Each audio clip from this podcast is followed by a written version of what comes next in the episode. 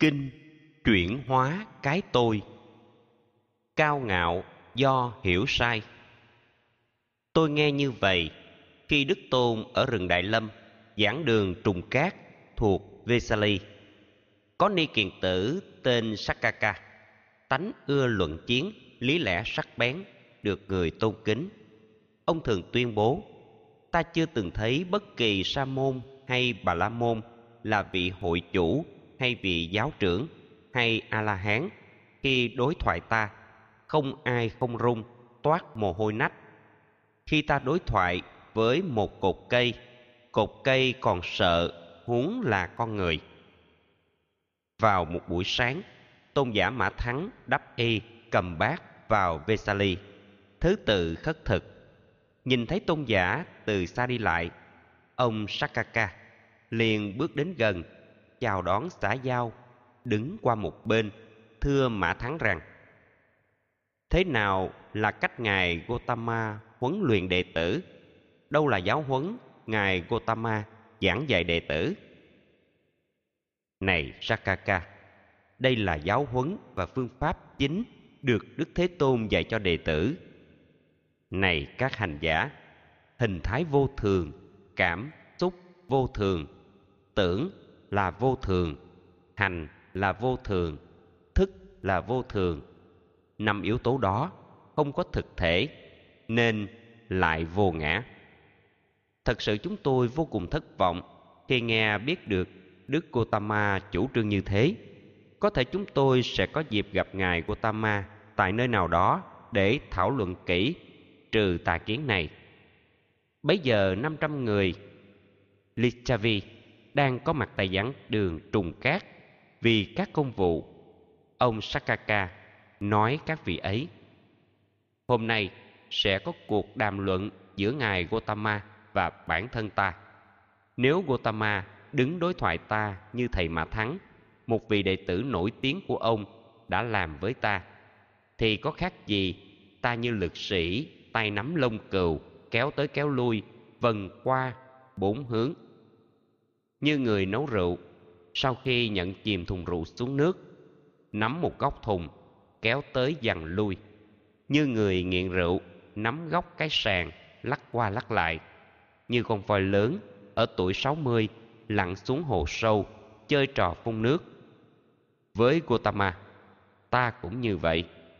Này các tôn giả, người Lichavi hãy đến chứng kiến cuộc đàm luận này các Lichavi đã có quan điểm hoàn toàn trái ngược. Có người cho rằng ông Sakaka có thể thắng được ngài Gautama, nhưng lại có người đã tin ngược lại. Khi rất nhiều người có mặt đông đủ, ông Sakaka nói các tỳ kheo, ngài Gautama đang ở đâu vậy? Tôi muốn ý kiến ngài Gautama. Giờ này thế tôn đang ngồi nghỉ trưa dưới một gốc cây trong rừng đại lâm. Tự ngã không là gốc sự sống. Ông Sakaka cùng với mọi người đến chỗ thế tôn, có người chúc tụng, hỏi thăm xã giao, ngồi xuống một bên. Có người đảnh lễ, có người chấp tay, có người xưng tên, có người im lặng, không nói một lời. Ông sakaka nói với thế tôn, tôi muốn thưa hỏi ngài vài câu hỏi, nếu tôi được phép. Này, sakaka, hãy tự do hỏi như điều ông muốn ông sakaka đã hỏi câu hỏi mà ông đã hỏi tôn giả mã thắng. Thế tôn trả lời, như trả lời của đệ tử ngài. Kính thưa tôn giả, tôi có ví dụ như các hạt giống, cây cỏ lớn lên, các loại công nghiệp, dù nhẹ hay nặng, đều nương vào đất. Tự ngã con người chính là hình thái sắc, nương tựa hình thái chính là cảm xúc. Nương tựa cảm xúc chính là dòng tưởng. Nương tựa dòng tưởng chính là tâm hành. Nương tựa tâm hành chính là nhận thức. Nương tựa nhận thức tạo ra tất cả việc làm thiện ác. Này sakaka, có phải ông nói sắc là tự ngã, thọ là tự ngã, tưởng là tự ngã, hành là tự ngã, thức là tự ngã? Kính thưa tôn giả, quả thực như vậy, chúng là tự ngã mọi người ở đây đều nghĩ như vậy. Này sakaka mọi người tại đây có quan hệ gì đối với ông không? Ông nghĩ thế nào? Nếu một vị vua đã làm quán đảnh chẳng hạn như vua Pasenadi nước Kosala, vua Asa Thế của Ma Kiệt Đà, có quyền lực lớn trong quốc gia mình, muốn giết những ai đáng bị giết chết, muốn tước đoạt thứ đáng bị tước đoạt, muốn tẩn xuất người đáng bị tẩn xuất. Việc muốn là làm, có được hay không?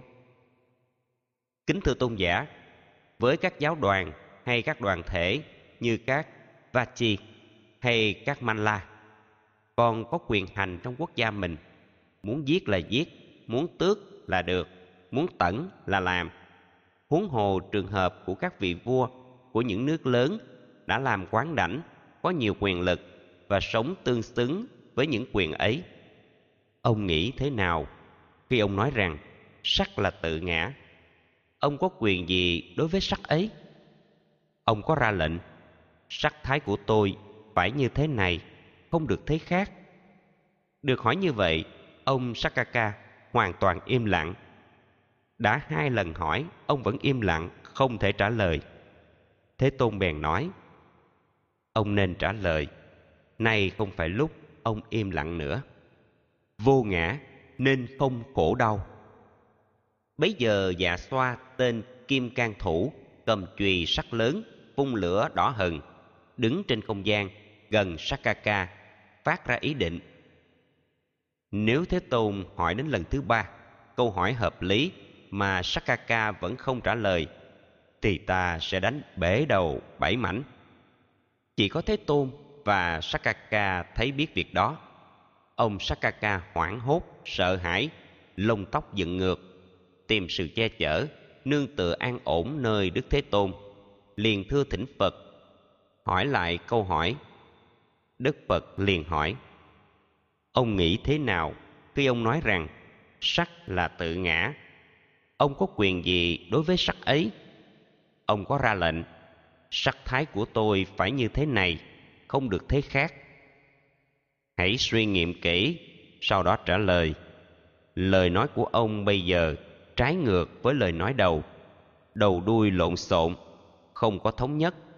Khi ông nói rằng thọ là tự ngã ông có quyền gì đối với thọ đó ông có được quyền ra lệnh này cảm xúc của tôi phải như thế này không được thế khác dòng tưởng của tôi phải như thế này, không được thế khác. Tâm hành của tôi phải như thế này, không được thế khác. Nhận thức của tôi phải như thế này, không được thế khác. Kính thưa tôn giả, không thể như vậy. Hãy suy nghiệm kỹ, rồi hãy trả lời. Những thứ sắc thái, cảm xúc, dòng tưởng, tâm hành, nhận thức là thường còn mãi hay phải vô thường? Kính thưa tôn giả, chúng đều vô thường. Cái gì vô thường, cái ấy là khổ hay là hạnh phúc? Kính thưa tôn giả, vô thường là khổ. Cái gì vô thường, khổ đau, biến hoại cần được quán chiếu hợp với chân lý như phán đoán này. Cái này thực sự không phải của tôi, không phải là tôi, lại càng không phải tự ngã của tôi ông nghĩ thế nào? Ái ái luyến khổ, chấp trước vào khổ, tham đắm khổ đau, quán khổ và nói, cái này của tôi, cái này là tôi, cái này chính là tự ngã của tôi. Quan niệm như vậy, người ấy không thể thấu rõ khổ đau của chính bản thân. Do vậy, không thể diệt trừ tận gốc được khổ đau đó. Như có một người muốn được lõi cây, đi tìm lõi cây cầm cái búa bén vào tận rừng sâu. Nhìn thấy cây chuối to lớn thẳng đứng, không có khúc đốt, liền chặt cây chuối, cả gốc lẫn ngọn. Sau đó lột sạch từng vỏ cuộn tròn, không tìm thấy được đâu là lõi cây. Tương tự cũng vậy, khi được ta hỏi về lời của ông ông đã tỏ ra trống rỗng, thất bại. Những lời tuyên bố vừa rồi của ông ở Vesali rằng ai cũng run hoảng hốt khiếp sợ. Ngay cả cột cây khi phải đối thoại với người như ông. Nhưng tại nơi đây, từ trán của ông như một người thường. Những giọt mồ hôi đang đầm đìa chảy, thấm qua áo quần, rơi xuống mặt đất. Còn với như lai, không hề như vậy. Không phải của tôi, là tôi, tự ngã của tôi.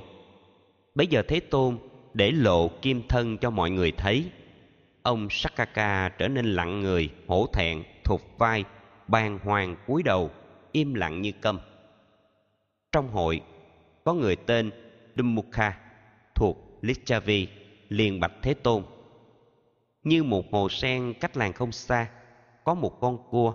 Rất nhiều nam nữ tìm đến hồ ấy lặng bắt được cua rồi, để trên đất lần lượt đập nát các càng cua con. Cua đã gãy càng không thể lội được. Con thấy tương tự, các thuyết quanh co, kế gian, tranh luận của Sakaka đã bị Thế Tôn bẻ gãy, đập tay. Khi nghe nói vậy, ông Sakaka liền lên tiếng rằng Ông hãy ngừng nói, này Dumukha, tôi đang đàm luận với Gotama, chứ không phải ông. Ngài Gotama, hãy tạm để yên những lời thảo luận của Ngài và tôi và các sa môn và bà la môn khác. Cuộc đàm luận này thật là vô bổ, thật đáng hối tiếc. Cho đến mức nào một đệ tử thánh chấp nhận giảng huấn hành trì giáo pháp nghi ngờ dứt sạch do dự không còn thành tựu vô úy không cần nương tựa vào bất kỳ ai ở trong giáo hội này sakaka vị đệ tử thánh đối với sắc pháp cảm xúc, dòng tưởng, tâm hành, nhận thức, quá khứ, hiện tại hay là tương lai. Dù nội hay ngoại, dù thô hay tế, dù đẹp hay xấu, dù xa hay gần, thấy được như thật bằng chánh trí tuệ. Cái này thật sự không phải của tôi, không phải là tôi, lại càng không phải tự ngã của tôi. Cho đến khi ấy, vị đệ tử thánh mới thực sự là chấp nhận giảng huấn, hành trì giáo pháp, nghi ngờ dứt sạch, do dự không còn, thành tựu vô úy, không cần nương tựa vào bất kỳ ai ở trong giáo hội.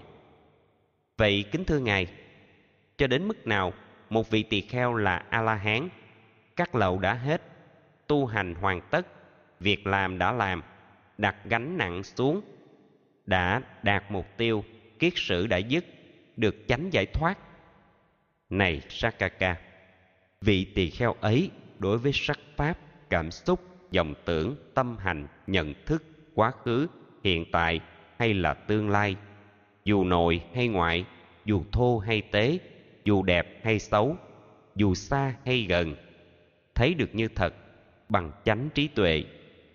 Cái này thật sự không phải của tôi, không phải là tôi, lại càng không phải tự ngã của tôi chứng được giải thoát, không còn chấp thủ. Cho đến lúc đó, vị tỳ kheo ấy là a la hán các lậu đã hết, tu hành hoàn tất, việc làm đã làm, đặt gánh nặng xuống, đã đạt mục tiêu, kiết sử đã dứt, được chánh giải thoát. Quy ngưỡng cúng dường. Với tâm giải thoát, vị tỳ kheo ấy thành tựu trọn vẹn ba điều vô thượng tuệ giác vô thượng, con đường vô thượng, giải thoát vô thượng. Được giải thoát đó, vị ấy chỉ lễ cung kính, tôn trọng với đức như lai. Thế tôn giác ngộ, những gì phật dạy là để giác ngộ, phật là điều phục. Những gì phật dạy là để điều phục. Phật đã tịch tỉnh, những gì phật dạy là để tịch tỉnh.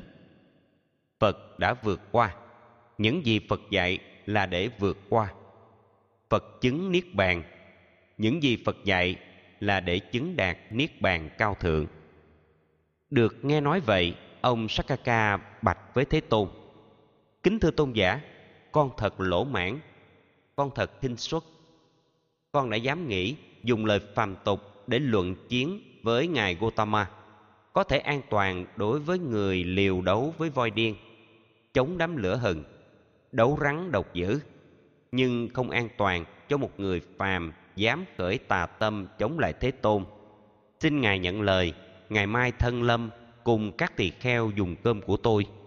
Thế tôn im lặng nhận lời thỉnh cầu.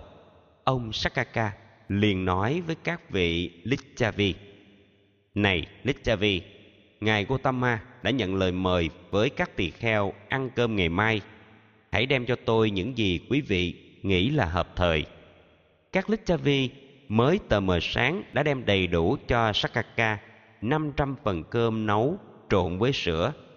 Sau khi sửa soạn, ông đã đích thân thỉnh mời Thế Tôn. Thế Tôn đắp y cầm bát, đi đến khu rừng của Sakaka, ngồi vào chỗ dọn với chúng tỳ kheo. Ông Sakaka tự tay hầu hạ các món thịnh soạn, loại cứng và mềm. Trai tăng vừa xong, ông Sakaka lấy chiếc ghế thấp ngồi xuống một bên bạch với Phật rằng Kính bạch tôn giả, việc cúng dường này nếu có công đức, mong người cúng dường hưởng hạnh phúc. Này Sakaka, sẽ có công đức cho người phát tâm cúng dường những người đáng được cúng dường. Chẳng hạn như ông, dầu ông không phải là không có tham, không phải là người không hề có sân, không phải là người không còn si mê, sẽ có công đức cho người như ông phát tâm cúng dường cho người đáng được cúng dường như ta là bậc ly tham ly sân ly si.